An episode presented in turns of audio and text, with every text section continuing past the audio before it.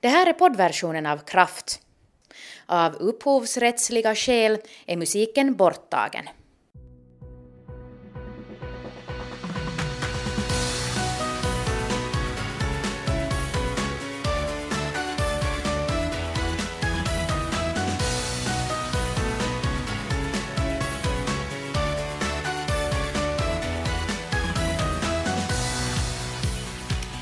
Hej på er från Kraft eh, som idag ska handla om hälsohets. Jag heter Kira Schröder. Och jag heter Nanette Marie Forström.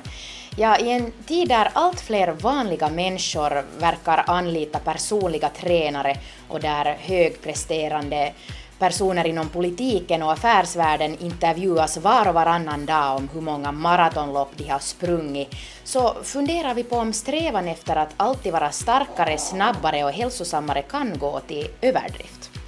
I dagens program så kommer vi bland annat att tala om vad som händer när man blir alltför fixerad vid att äta hälsosamt, nämligen någonting som kallas för ortorexi.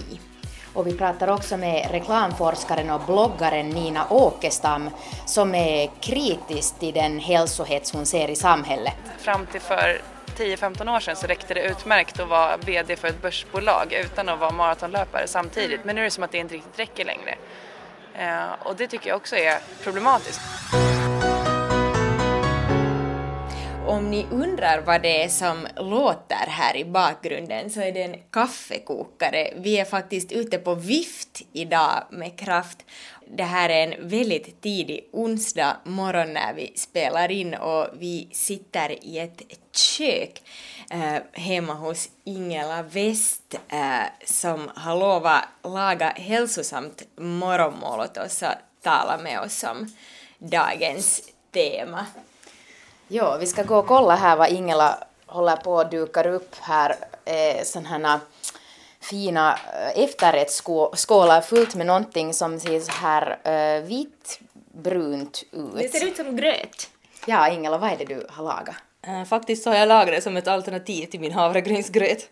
Men jag har aldrig ätit det förr, men det är en slags pudding som är gjord på kiafrön.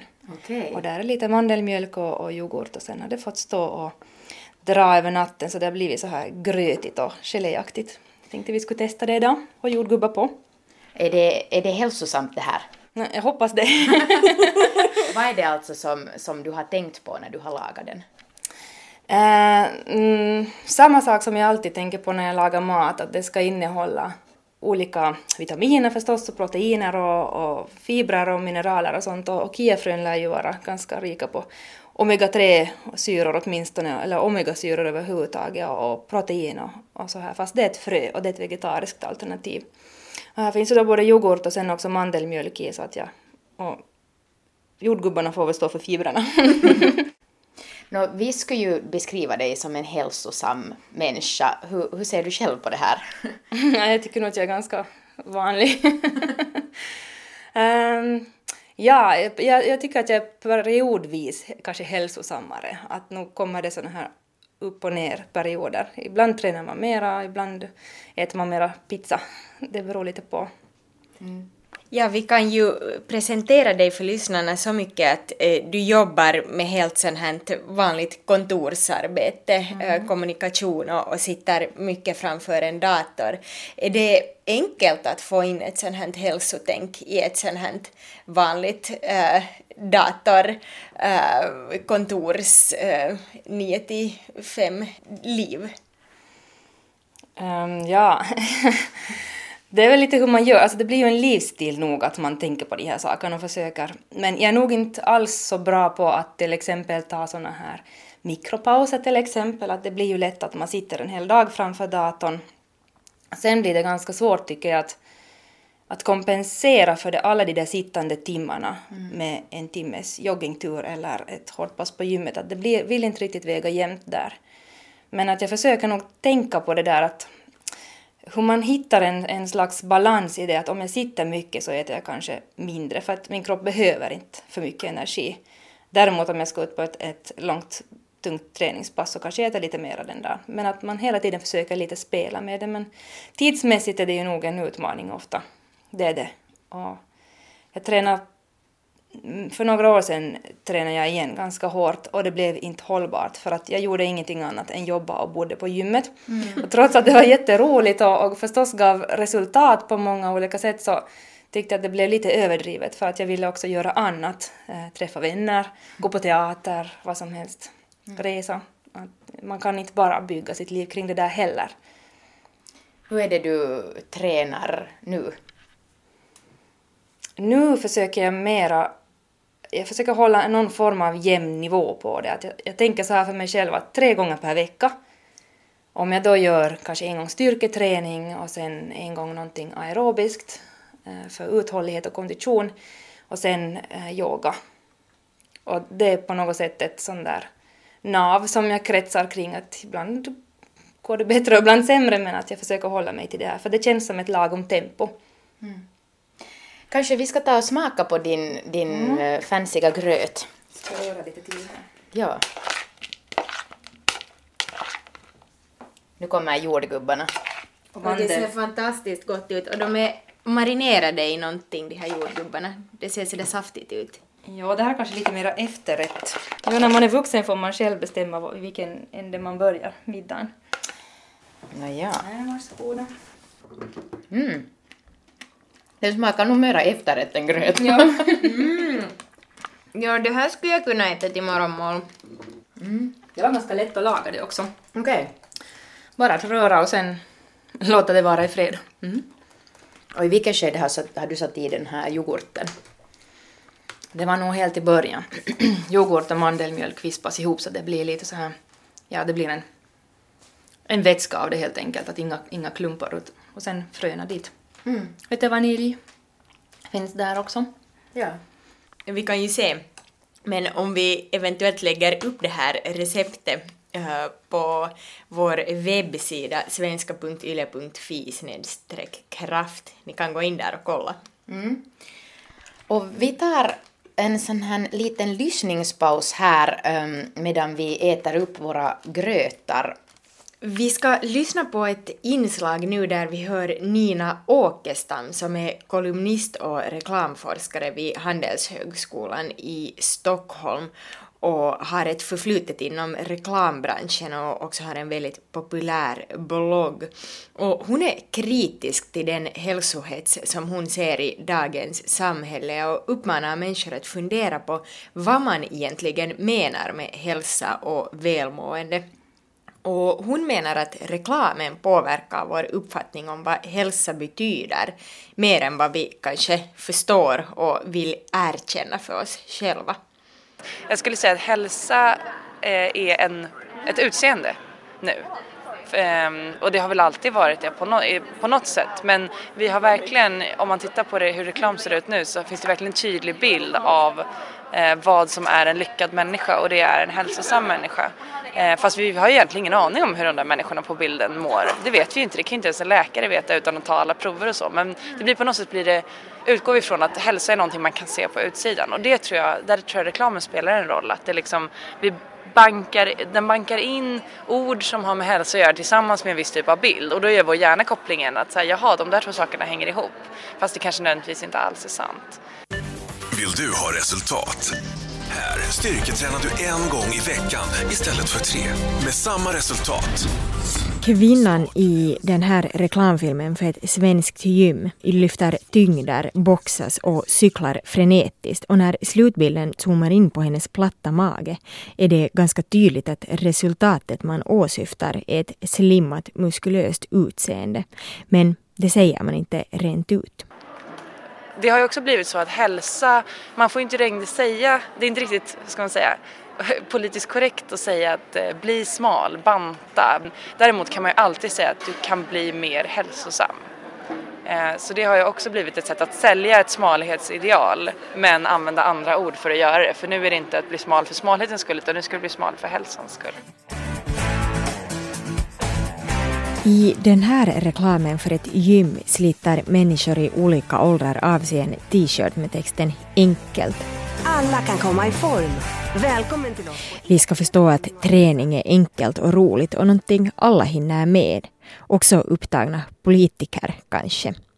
Ett exempel på en sån är Finlands statsminister Alexander Stubb, en känd motionsivrare som bland annat ägnar sig åt triathlon trots sitt krävande arbete.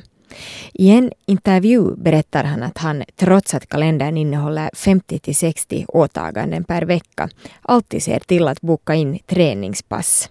Meillä on 50-60 kalenterimerkintää viikossa, ja, mutta mulla on hirveän tärkeää se, että mä pääsen myös liikkumaan. Eli tunti liikuntaa antaa kaksi päivää lisäenergiaa jokaiseen päivään. Att signalera att man tar hand om sin hälsa har blivit vanligt både inom politiken och i affärsvärlden. När Helsingin Sanomat intervjuade Nokias nya VD valde man att i ingressen definiera honom som mannen som gjorde 1500 magmuskelövningar per dag. Nina Åkestam berättar om en artikelserie där Dagens Nyheter inför EU-valet intervjuade partiledare under rubriken Valformen, där man bland annat mätte deras puls och frågade om träning. Och det här är alltså människor som är politiker, de har ingen, vad, vad de tränar är egentligen helt irrelevant. Men det var ändå en fråga som de tyckte var värt att ställa till samtliga människor de intervjuade. Eh, och så tycker jag att man kan se i företagsvärlden också att väldigt många framgångsrika företagsmänniskor intervjuas ju med vinklar som den här människan springer ultramaraton eller cyklar olika cykellopp eller vad sjutton det nu må vara. Eh, och det är ju också ganska nytt. Jag tror att fram till för 10-15 år sedan så räckte det utmärkt att vara VD för ett börsbolag utan att vara maratonlöpare samtidigt. Men nu är det som att det inte riktigt räcker längre. Eh, och det tycker jag också är problematiskt. Alltså inte att folk som är börs vill springa maraton, det får de såklart göra, de får göra vad de vill på sin fritid. Men att, att det ska bli någon slags eh, naturlig del av det hela, för det är det inte. Nina Åkestam menar att hälsohets är någonting som både män och kvinnor känner igen sig i, men att utseendehets ofta är en mer kvinnlig företeelse. För jag tänkte på det, jag var på en paneldiskussion faktiskt här på Handels för ett tag sedan så var det en massa eh, kvinnor som var väldigt framgångsrika i sina karriärer och så var det en massa studenter som var där och lyssnade och fick ställa frågor. Eh, och då var det faktiskt flera av studenterna som frågade de här kvinnorna om deras träning just, hur de fick ihop sitt liv med träning. Och de garvar ju bara för de är såhär, jag är VD för ett stort företag, jag hinner inte träna. Liksom, vad menar du? Men det var på något sätt så, jag tyckte det var så himla talande för att så här, nu sitter vi här med den här oerhört eh, mycket äldre, kloka eh, kvinnan i, vår, i rummet och vad frågar vi? Jo, hur sjutton hinner du gå på bodypump, du som är VD för ett så stort företag? och där någonstans tycker jag så här, ah, men då kanske vi inte är helt rätt ute. Förutom att Nina Åkestam forskar i reklam är hon också känd bloggare och kolumnist. I en kolumn skrev hon om varför hon beslöt sig för att säga upp sin personliga tränare. Det beslutet hängde ihop med en övning som hon har skrivit om i sin debutbok Meningen med hela skiten, som handlar om att hitta sig själv och vad man vill göra i livet. Övningen går ut på att spegla de viktiga val man gör mot en målbild av hurdan man vill vara som 85-åring. Vilken sorts liv man ser tillbaka på under ålderns höst. Och det visade sig att Åkestams inre 85-åring inte var så intresserad av intensivt gymtränande som Åkestam trodde.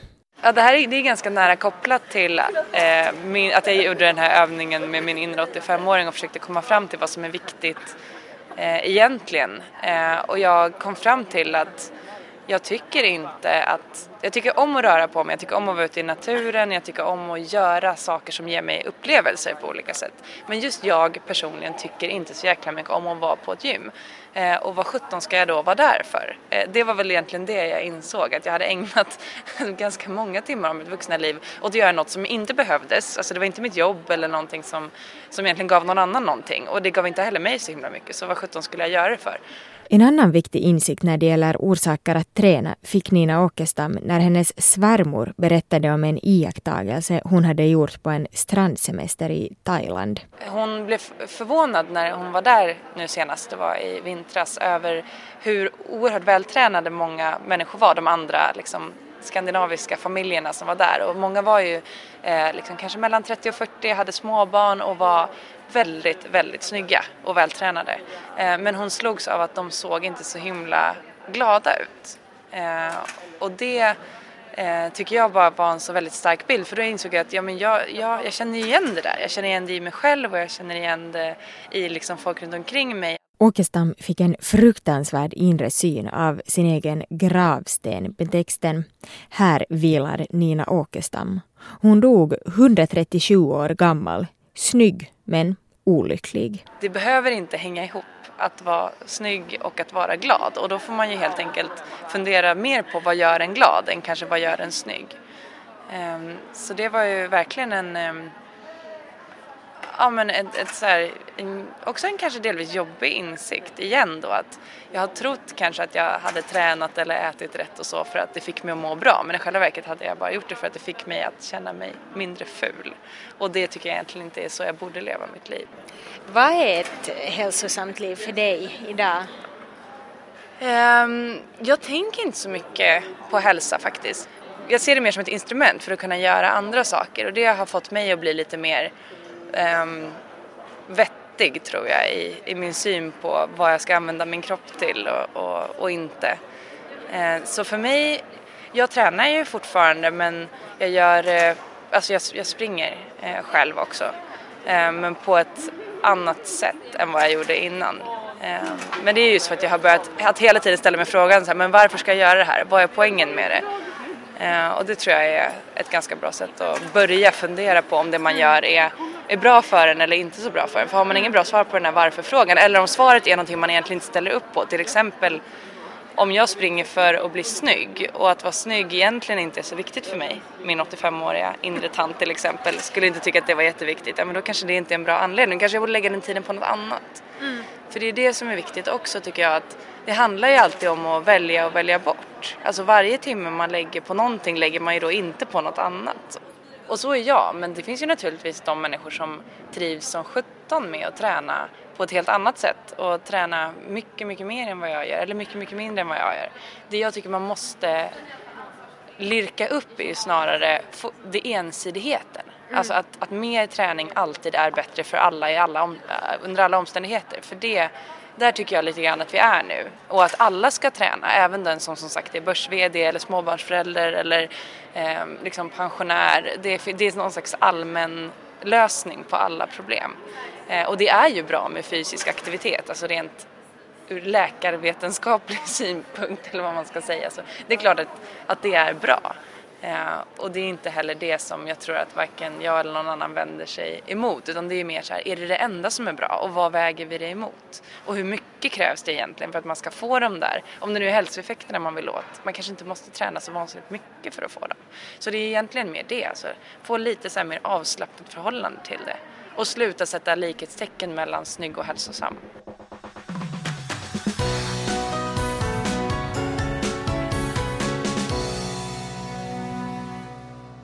Ja, vi hörde Nina Åkestam och vi sitter fortfarande här i Ingela Wests kök. Eh, jag tänkte fråga dig Ingela, um, vad tyckte du om det som Nina Åkestam sa? Hon har nog många poänger tycker jag. Just det här att det är fortfarande snygga och smala vi ska vara fast vi paketerar det annorlunda idag. Det är nog, så är det nog att man kommer ju inte ifrån det att det är en viktig grej för människan och alltid har varit och tydligen alltid ska vara, tyvärr hon talar om det här just med varför man tränar, så varför skulle du säga att du tränar och äter hälsosamt? uh, jag vill orka idag. Jag vill orka jobba, jag vill orka ha roligt på min fritid och sådär. Men jag vill också att min egen 85-åriga tant också ska orka. Jag tänker ganska mycket på det där, att, att det vad jag gör idag kanske ger av, eh, någon form av avspegling i framtiden också, att jag kanske är vigare, kanske inte har så ont i ryggen um, ja, kan göra en massa roliga saker länge i livet. Mm. Så jag, jag, tycker nog om att träna av den, för den sakens skull också, att man mår helt enkelt bättre faktiskt. Så du håller inte med det som Nina Åkestam sa om att alla tränar egentligen för att vara snygga? jag tror att det är en, en, en stor drivande faktor. Och det är ju motiverande, det kan jag ju inte heller sticka under stol med. Att nog, nog är det ju roligt om man tränar när man mitt i allt kan stå framför spegeln och hitta en ny muskel och flexa lite. Jag menar, det, det är ju en, det är nog en fin bonus. Nå, om vi talar om det här med just hur mycket tid man lägger ner i förhållande till att är det liksom värt det? Hur ser du på den frågan? Ja. Uh, no, för min egen del kommer jag ju fram till att jag ska ju faktiskt inte bli elitidrottare när jag blir stor. Och nu är jag en vuxen så jag tror att det där får en. Uh, så det gäller ju att hitta, man måste komma ihåg vad, sitt, vad målet är.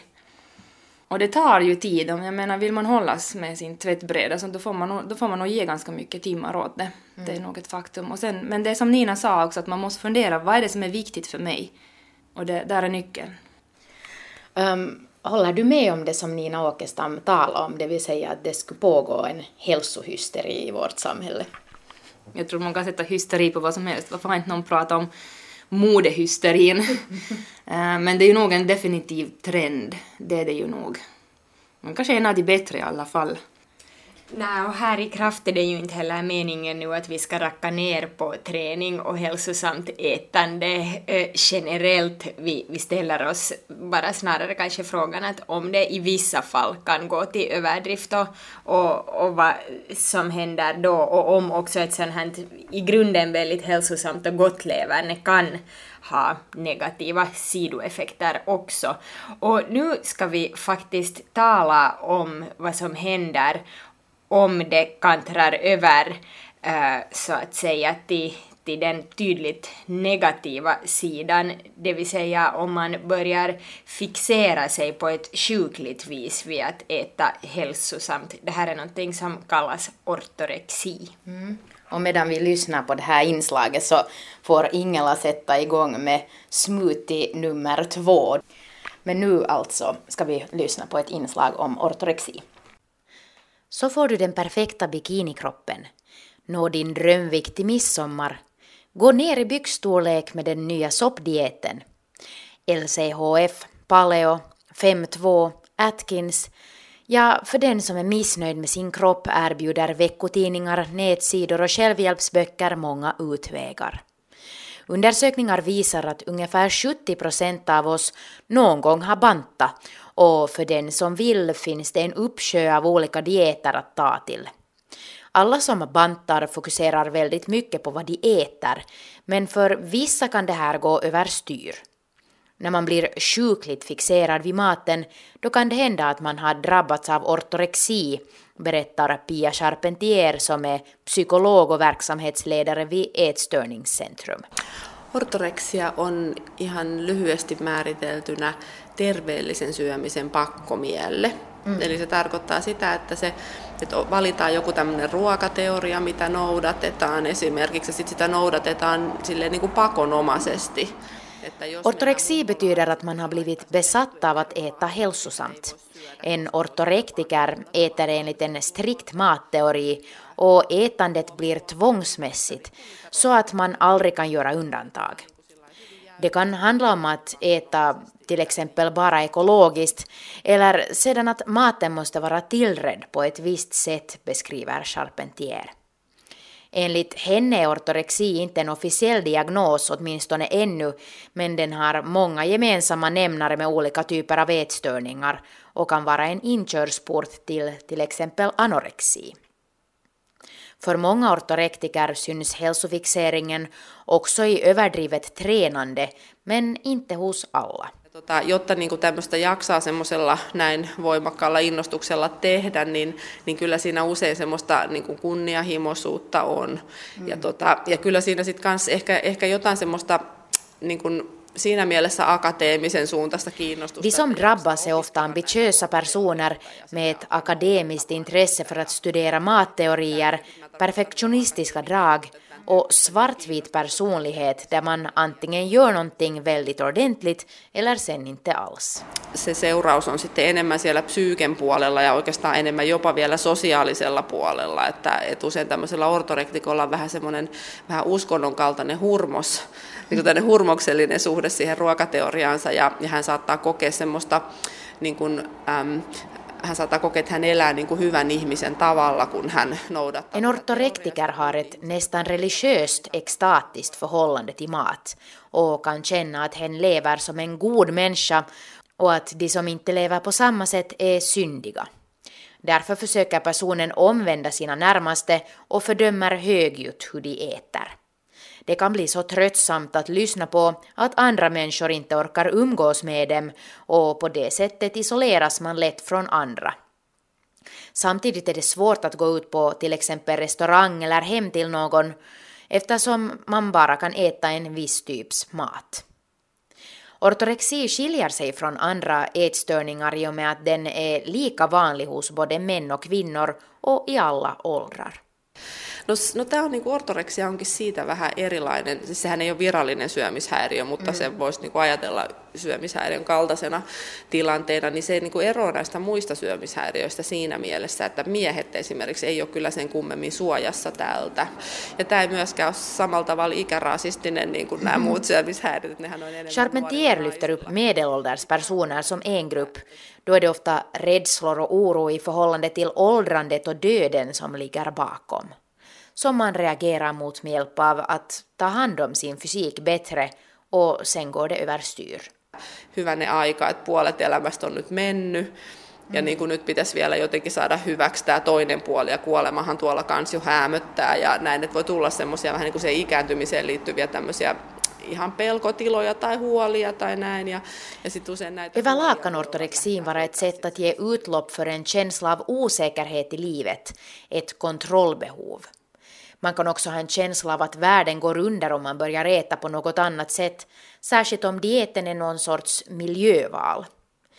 Pia Charpentier säger till exempel att om man är rädd för livet så är det en väldigt abstrakt känsla som är svår att ta tag i, lösa och kontrollera. Att kontrollera sitt ätande är däremot väldigt konkret och det ger konkreta resultat. Se, monilla on, on jännästi semmoinen olo, että jos mä hallitsen syömistä ja jos mä hallitsen painoa, niin sitten mä hallitsen elämää. Että aika monessa niin kuin länsimaisessa kulttuurissa niin monilla ihmisillä on jännä semmoinen yhtäläisyysmerkki jotenkin sen niin kuin elämänhallinnan ja syömisen mm. hallinnan välillä. Många verkar ha en känsla av att om man kontrollerar sin vikt och sitt ätande så kontrollerar man livet. Den inställningen verkar vara rätt vanlig i västvärlden, säger Charpentier. Därför är hon också beredd att beteckna ortorexin som en kultursjukdom. Et kyllä mä että siinä mielessä ehkä, että kyllähän meidän niin kuin jokapäiväiseen elämään, jotenkin meidän länsimaiseen elämän tyyliin kuuluu se, että, että, on, että hyvä ihminen huolehtii myös itsestään ja hoitaa tämmöisiä asioita, syö hyvin ja liikkuu hyvin ja näin. Että, että kyllä, kyllä mä näkisin, että se silloin osansa tässä kyllä.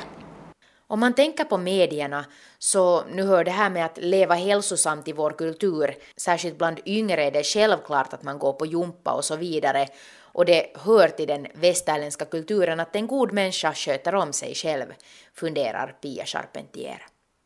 Hon råder dem som börjar misstänka att deras förhållande till mat har ortorexiska drag att först försöka ändra på sina matvanor själva. Antingen så att man sakta men säkert inkluderar fler och fler tidigare förbjudna ingredienser eller med ett extremt kast för en kortare tid. En klient började till exempel med en kortvarig öl- och pizzadiet. muistan yhdenkin semmoisen naisen, joka jo huomasi itsessään, että oli mennyt tälle överiksi, niin, niin sitten hän otti semmoisen pizza-olutkuurin viikon pari, että hän vetäisi niin kuin sitten ihan toiseen ääripäähän ja sai sillä niin kuin tavallaan jotenkin taas omasta itsestään kiinni. Mm. Ja se Om man inte klarar av det på egen hand kan det löna sig att gå i terapi. Och de närstående råder hon att inte gå med i ortorektikerns extrema matvanor eller matpropaganda utan att säga ifrån. Det är ett råd hon ger till folk överlag. Om någon annan beter sig dåligt mot dig, sköt om dig själv och underkasta dig inte. Stöd inte dåligt beteende på din egen bekostnad. Sellainen ihminen, joka käyttäytyy huonosti sun lähellä, niin mun mielestä sitä huonoa käyttäytymistä, oli se sitten ortoreksiasta johtuvaa tai mistä tahansa johtuvaa, niin mun mielestä sitä ei kannata kauheasti lähteä tukemaan, eikä varsinkaan omalla kustannuksella lähteä myötäilemään. Det sa alltså Pia Charpentier som är verksamhetsledare vid Ätstörningscentret. Och vi sitter fortfarande här på hälsosamt morgonmål hemma hos Ingela West. Uh, du är ju väldigt insatt i hur man äter hälsosamt men vi försöker nu inte antyda här att du skulle vara ortorektiker. Men äh, har du någon gång känt, eftersom du har så mycket kunskap i, i vad det lönar sig att äta ur hälsosynpunkt, att, att det har hotat att bli tvångsmässigt? Äh, för det första tycker jag inte att jag är så insatt, men jag är hemskt intresserad av de här sakerna, på en, ibland på en riktigt så biokemisk nivå, men det där jag noterar nog hos mig själv också att det i ett skede gick till överdrift. Att det enda jag tänkte på, för när man tränar mycket mm. så blir maten också jätteviktig, att det är en jättestor del av uh, det inverkar mycket på resultatet och man orkar ju inte heller om inte man äter korrekt. Så det enda jag gjorde var att gå omkring hungrig stup i kvarten och jag åt massor och tänkte hela tiden på mat. Och sen skulle ju, behövde man ju fundera på vad det var för slags mat och jag hällde in kvark hur mycket som helst tills det stod ut genom öronen. Så det går lätt till en överdrift och det där är någonting som jag, som jag har valt att försöka undvika till varje pris, att istället söka en, en balans i det. Hur går det till? Hur hittar man den här balansen om man har all den här kunskapen som man kan ösa ur? Jag tänker nog mer så att jag, jag, jag försöker äta helt normalt. Jag, jag vill inte krångla till det helt enkelt. Jag vill hålla det enkelt. Jag vill att, att ni ska kunna bjuda mig på middag och ingen behöver fundera att äter hon nu det här? Nej, hon äter säkert inte det här. Och, eh, samtidigt så byter jag gärna ut de där vanliga havregrynen till en Kia-pudding till exempel, bara för att det är roligt och för att det är ett annat hälsosamt alternativ. Mm. Kan du någon gång känna att det är svårt att kasta loss och, och så här från det här hälsosamma ätande och unna dig själv? Jag vet inte, till exempel en ölpizzakur som det var tal om. Mm, svårt är det kanske inte, men man tänker ju på det. Det får jag nog erkänna att om jag en dag inte hinner träna så, så blir jag lite sådär kanske rastlös och tänker att äsch, nu blev det inte någonting tränat idag och nu åt jag en hel pizza här. jag tänker på det, men å andra sidan så tänker jag också att man, man får se det i ett större perspektiv. Att går det sämre idag så det kommer en ny dag imorgon och räknat på en hel vecka så blir det kanske riktigt bra i alla fall. Mm. Att det är ju också hälsosamt tror jag att kunna gå på pizza och öl med sina vänner. Jag tror att det är superhälsosamt. Mm. Pia Charpentier talar här också om att hälsosamt ätande är något som i alla fall för vissa kan vara ett sätt att känna att man har livskontroll när andra mer abstrakta företeelser i livet kanske är svårare att, att kontrollera. Vad, vad tycker du om, om det här påståendet? Jag tror nog att det kan ligga ganska mycket i det där för att om jag tänker på den här senaste perioden jag hade när jag tränade ganska mycket så det var jag var hemskt stressad just då och jag vet, jag kommer ihåg att jag tänkte just sådär att men det här det här som att träna och äta hälsosamt, så det, det är någonting som jag, jag, kan, jag kan ruta in det. Jag kan hantera det. Och dessutom så ger det ju bara positiva eh, bieffekter, eller hur? Att, mm. Så jag tror nog att, jag tror att det där kan stämma ganska bra. Att det är ett sätt att kontrollera resten också. Vad var det sen som fick dig när du sa att du då tränade ganska mycket men sen upplevde stress också? Vad var det sen som fick dig att trappa ner och tycka att, att du skulle träna mindre? Eh, jag tyckte att livet blev ganska... Det blev ensidigt och enformigt. Eh, det är nog sådär som att vilken hobby som helst som tar över handen, eller för all del om man jobbar för långa timmar, eller vad som helst egentligen. Att, att jag, jag var inte bara det där. Jag var inte bara träning, utan man är så mycket annat och jag ville ha tid att göra det. Mm. Och för att man då inte ska hamna i den här dåliga samvetsfällan igen så, så måste man ju bestämma för sig själv att vad tycker jag är en lämplig nivå på att det här för mig. Mm. Att hur upprätthåller jag mitt, mitt eget välbefinnande och min egen kondition samtidigt som jag ändå kan göra allt, allt det här andra. Kanske din inre 85-åring inte skulle ha varit nöjd med ditt livsval om du, det enda du skulle ha gjort var att träna och äta hälsosamt? Nej, jag tror inte jag tror, jag tror att min inre 85-åring nog vill att jag ska göra lite av det där också, men, men hon vill säkert också att jag ska ha lite roligt. Vi ska det där, uh, du ska få sätta igång med smoothie nummer två nu. Um, vad är det vi får för någonting? Det är en smoothie som baserar sig på sallad faktiskt. Mm. Och där finns också banan och bär. Jag sätter ganska ofta blåbär. Jag tycker att det passar bra ihop. Så det är vad vi ska få. Salladsmoothie helt enkelt. Spännande. Vi sätter igång.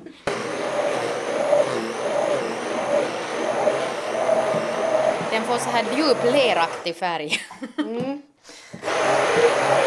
En annan sak jag har lärt mig är att det är roligare att lägga i blåbär än, än jordgubbar till exempel för att blåbär gör färgen lite snyggare än jordgubbar. Det blir lätt sådär lite ja, brun. Blyaktig färg. Mm, den är inte helt aptitlig.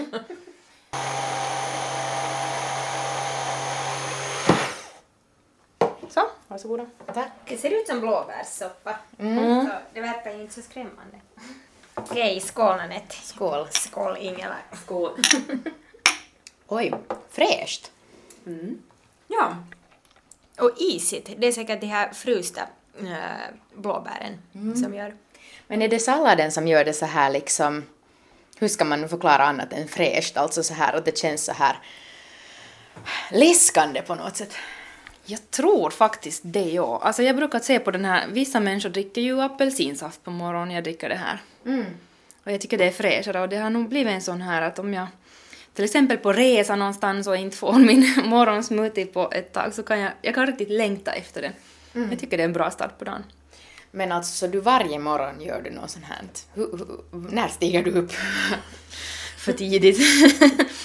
Eh, inte gör jag riktigt varje morgon, men ofta. Och det, det kan ibland vara någon annan också, smoothie, än den här. Men jag tror att mitt standardsätt på morgonen är nog havregrynsgröt, kanske ett kokt ägg och en sån här salladssmoothie. Håller den sig i kylskåpet om man tänker att man lagar för några dagar framåt? Nej, det skulle jag nog inte göra.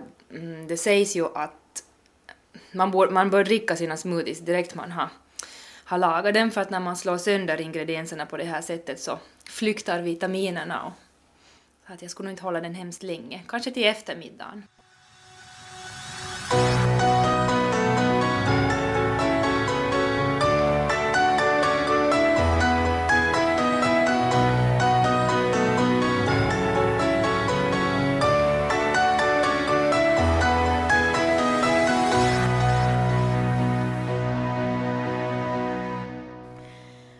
Lyssnar på Kraft som idag sänder från ett kök i Helsingfors där vi har ätit och druckit superhälsosamt morgonmål och vi ska fortsätta i hälsans tecken och dyka ner i motionsidrottens historia i vår serie Valt bättre förr.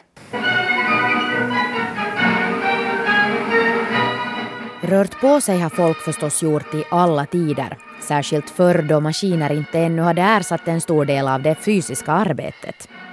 Men för att man ska kunna tala om att folk motionerar för motionens skull krävs bland annat fritid, berättar historikern Hans Bolling som jag träffar på Riksidrottsmuseet i Stockholm på en utställning om idrottshistoria. Du har ju det gamla antika som att det är bra att röra sig med fysisk aktivitet och sådär. Men då måste man komma, det kräver ju vissa saker för att kunna prata om motions, att man motionsidrottar i någon re, reell mening. Och det är ju att folk har fritid, måste man ha. Och sen måste man väl ha lite, lite plats och en del resurser. Som man, man måste ha, det kanske kräver viss, ett visst välstånd nästan innan. Och kanske, sen kräver väl också kanske att man får kanske lite vällevnad. Att man liksom har det lite för bra så man måste kom, kompensera. Men att, på allvar, efter andra världskriget så är det definitivt liksom då, då är det stor, redan ganska tidigt börjar man med ganska stora insatser och så. För att det är ju så att den här andra världskriget blir ju snart också en gyllene forntid när man i synen på svenskarnas fysiska standard. Ganska snabbt börjar man säga att under beredskapsåren så var, vi, var alla i så god form och så. Så att det är väl den enda gången under 1900-talet där, som hjärt, hjärtinfarkter och så, det går ju ner under då andra världskriget på grund av då ransonering och så. Och sen hade man ju en annan sak, man hade så här är det 1941 så är det ju en sån här stor folklandskamp mellan Sverige och Finland när man ska gå en mil. Stora riksmarschen blev en strålande succé i strålande väder. Över hela landet hade sopplocksliggare och stugsitsare hetsat ut att gå milen och milen gicks med kläm och fart. Kom som du är och gå som du kan löd det utmärkta fältropet och att det kom så gicks det kan vi försäkra. Ja, Finland vinner ju den ganska överlägset med en och en halv miljon starter. Så här, så det är jä- I båda fall så är det jättemånga människor som är ute och går och det här blir också ganska snart en sympati. Mm. Att då var man i så god form. Sen så idag, liksom när, krig, när freden har kommit, välståndet ökar, så håller folk på att säcka ihop. Mm. Och USA blir då också så här, det riktigt avskräckande exemplet. Att det kommer ju, det runt 1960 så kom en undersökning som visar att amerikanska poliser är i sämre fysisk form än svenska husmorsgymnaster till exempel. Vad är det som händer här då? Jo, det är duktiga stockholmska husmödrar som på Konsums initiativ tränar för en bättre vigör. Det är väl ingen dum idé? Zinkensdamms IP i början på 40-talet. Neontrikåerna var inte uppfunna, men något av dagens Friskis och svettisanda kan ändå spåras i denna målmedvetna grupp. De vill vara spänstiga och ej sjunka ner i ålderns soppa. Heder åt er gamla kära mammor. Ja, hu husmorsgymnastik är, det, det, det, kom också under andra världskriget. Det är ett jobb, det sliter, de behöver träning mm. för att orka med det där. Så att då börjar man på Zinkensdamms idrottsplats på Söder på Stockholm. Det är ett ganska litet antal kvinnor som är denna första gång och det växer explosionsartat alltså över hela landet och är en stor gymnastikrörelse under sen 50 och 60-talen och försvinner väl på 1970-talet när ja, husmorden försvinner också. Mm. Men det, det handlade dels om att man ska stärka rygg och knän och leder och så här. Men också, vilket är ganska, ganska vanligt när man pratar om idrott och så, att man ska skapa ett socialt sammanhang och bryta en isolering.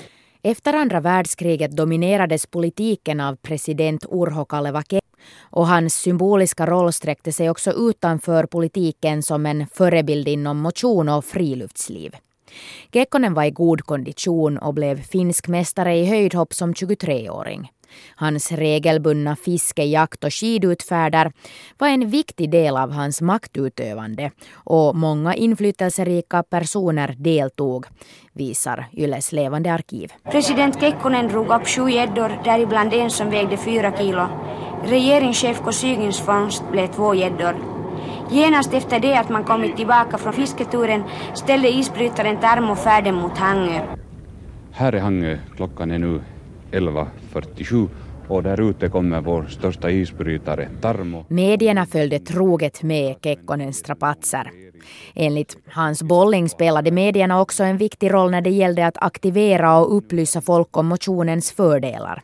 Så här lät det på Radio Vega 1970 i Kai Stålströms motionsprogram Spänstig i sommar. Konditionsfrämjandets eh, kampanj i år har börjat den första i fjärde. Och det är Leif Sjöstrand här på förbundet som håller i trådarna. Eh, slagordet är att motion ger kondition. Motionera regelbundet och helst tre gånger i veckan.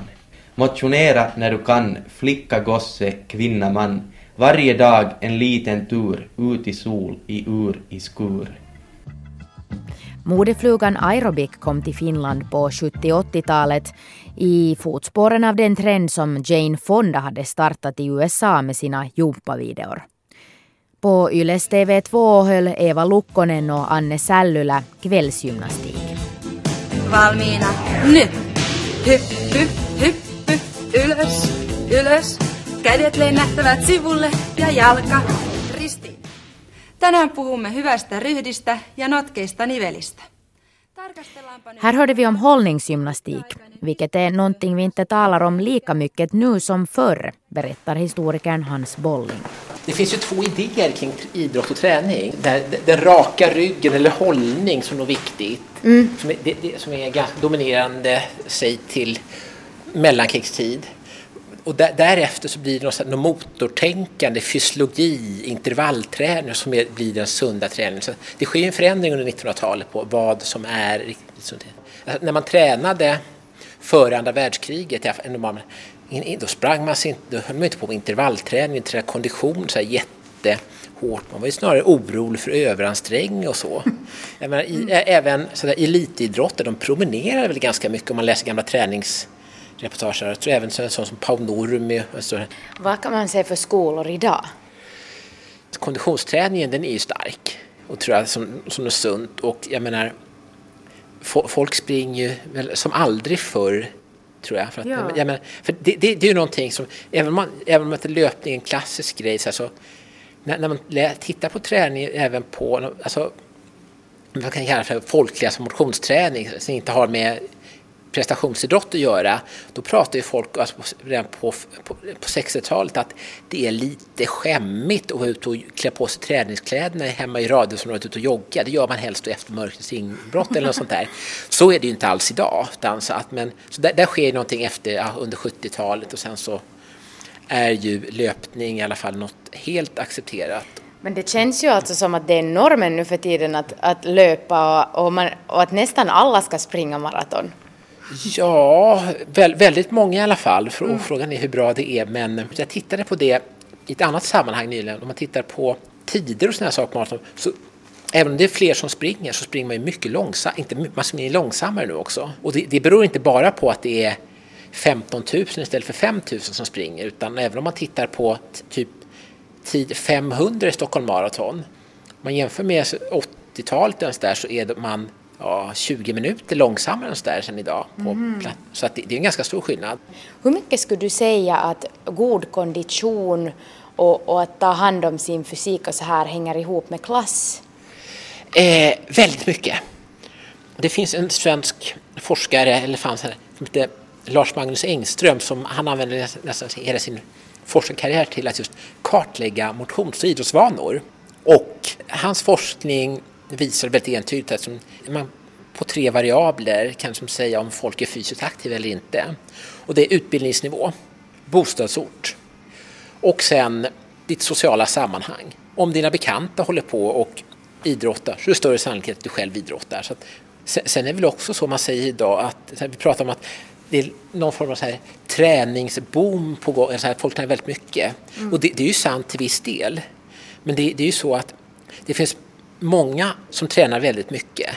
Men sen finns det också en hel del människor som inte tränar någonting alls. Så, att, mm. så här, gapet mellan aktiv och inte aktiv har, har nog aldrig varit större heller än vad det är idag.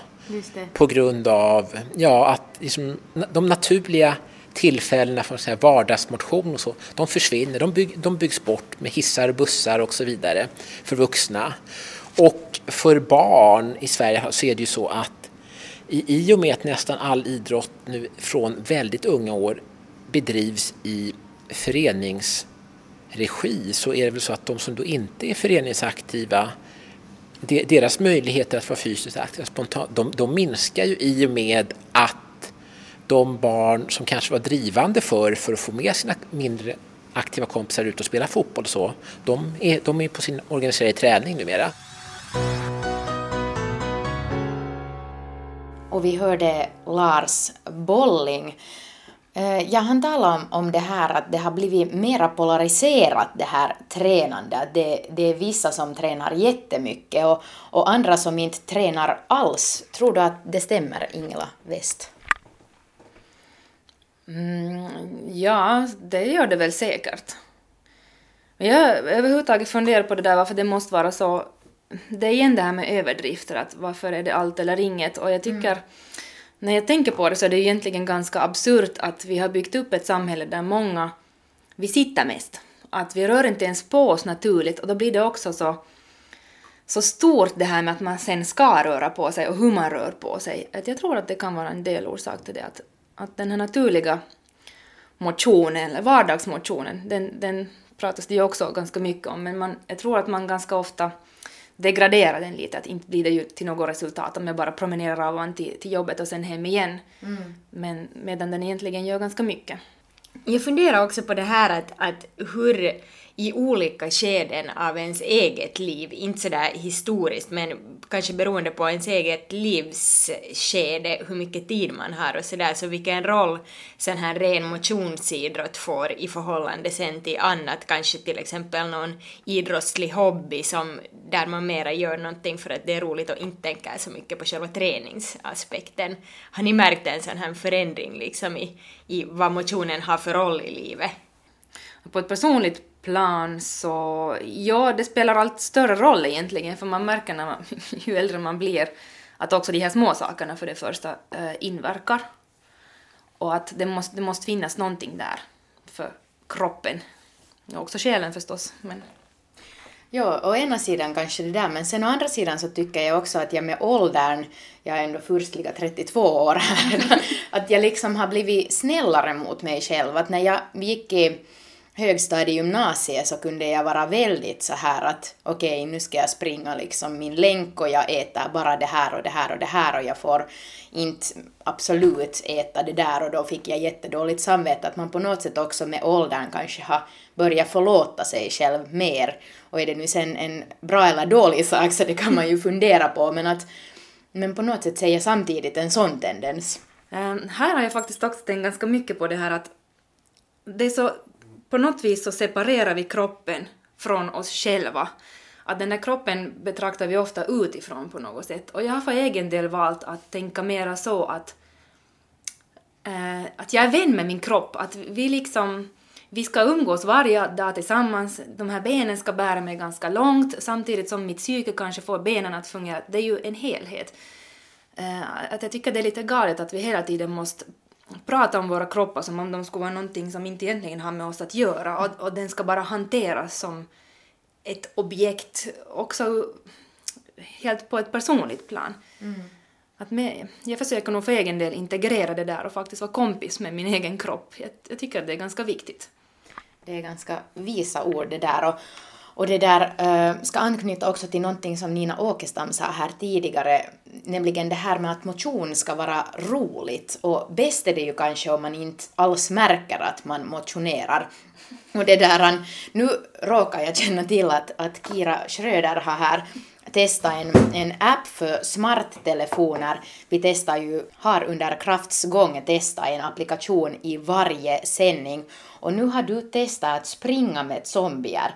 Det här låter ju väldigt underligt så du får förklara. So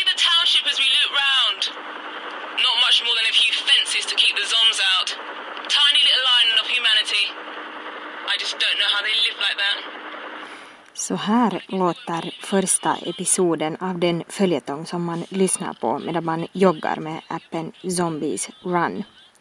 Det är ganska mycket info att ta in medan man joggar. Men det som alltså händer är att man störtar med en helikopter någonstans utanför Able. En liten spillra till civilisation omgiven av zombier.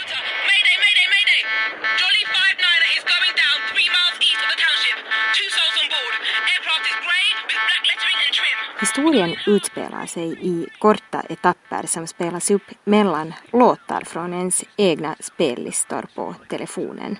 Under hela löprundan får man information om olika saker som man samlat på sig genom löpbandet. En sport-bh här, lite smärtstillande mediciner och antibiotika där. Så här låter det alltså stup i ett mitt i musiken. Collected a pair of trousers.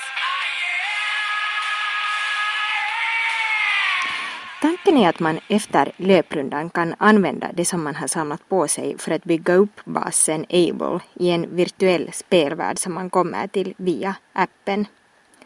Zombies Run är en ambitiös app med en bra grundidé. Ljudvärlden och historien är påkostad men tyvärr så tycker jag att man missar i det som åtminstone för mig var appens huvudattraktion, nämligen zombieattackerna. Om man väljer zombieattacker blir joggningen en intervallträning där man måste öka takten med minst 20 procent i en minut för att undgå att fångas av zombierna. Men tyvärr är ljudeffekterna i attackerna väldigt lama. Så här förvirrad var jag när den första så kallade attacken var över. Jag förstod inte riktigt hur jag skulle tolka det här. De sa varning, zombien 70 meter, 66, 49 och sen sprang de säkert skulle lite hårdare och sen sa de om en stund att jag har lyckats undvika dem. Men trist att det bara är en tant som varnar mig. Jag skulle vilja höra att zombierna yla och grymta och vad de nu alltid gör. Det verkar alltså som om intervallträningen med zombiejakter, som jag trodde att var huvudpoängen med den här appen, bara är en sidogrej. För när zombierna dyker upp i den pågående historien utanför intervallträningen är de betydligt mer övertygande, som här. Runner 5, it's runner 7 here, head of runners. The doctors told me you found something useful in the hospital. We're sending out a couple of people to bring you in. Just keep running, as fast as you can. Don't look back. She's right behind you. Just run. Huvudpoängen med Zombies Run verkar vara att bli insugen i en actionpackad historia som jag antar att ska distrahera en från tråkig joggning. Zombies Run verkar rikta sig till folk som gillar spel men som inte är så intresserade av att följa med sin löpprestation. Jag ger alltså appen Zombies Run plus för en ambitiös idé, men jag tror att ni zombier får jaga någon annan i fortsättningen.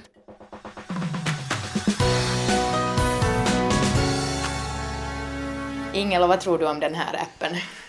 Ska du testa den? Eh, uh, no, jag skulle nog kanske kunna testa den, ja. Uh, det verkar ju vara en ganska rolig idé, men ja, inte när det är en mulen höstkväll ute, det tror jag inte. Jag har helt tillräckligt livlig fantasi. Hur som helst så länkar vi till den här appen på våra sidor på svenska.yle.fi kraft och där lägger vi också upp Ingelas smoothie-recept som, som hon har lagat åt oss idag. Tack så jättemycket Ingela West för att du har varit med i Kraft idag. Tack, tack.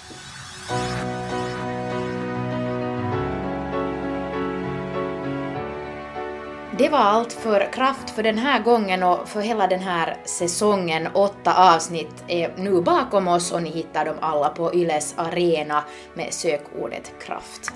Och där finns också podcastar som ni kan ladda ner om ni vill lyssna efteråt. Och om ni vill kolla upp vilka appar vi har testat under sommarens gång så hittar ni dem och mycket mer info på svenska.yle.fi kraft. Där hittar ni också texter som anknyter till vår historieserie och sen en del videomaterial, bland annat pausjumpa och så får ni se robotsälar, hur de ser ut, sådana sälar som används i äldreomsorgen. Om ni har respons på den här serien så når ni oss bäst på mail at outhousemedia.fi och vi som har gjort det här programmet heter Nanette Marie Forström och Kira Schröder och den här programserien är ett samarbete mellan Outhouse Media och Svenska Yle. Tack för att ni har följt med oss på den här hälsoresan och ha det bra!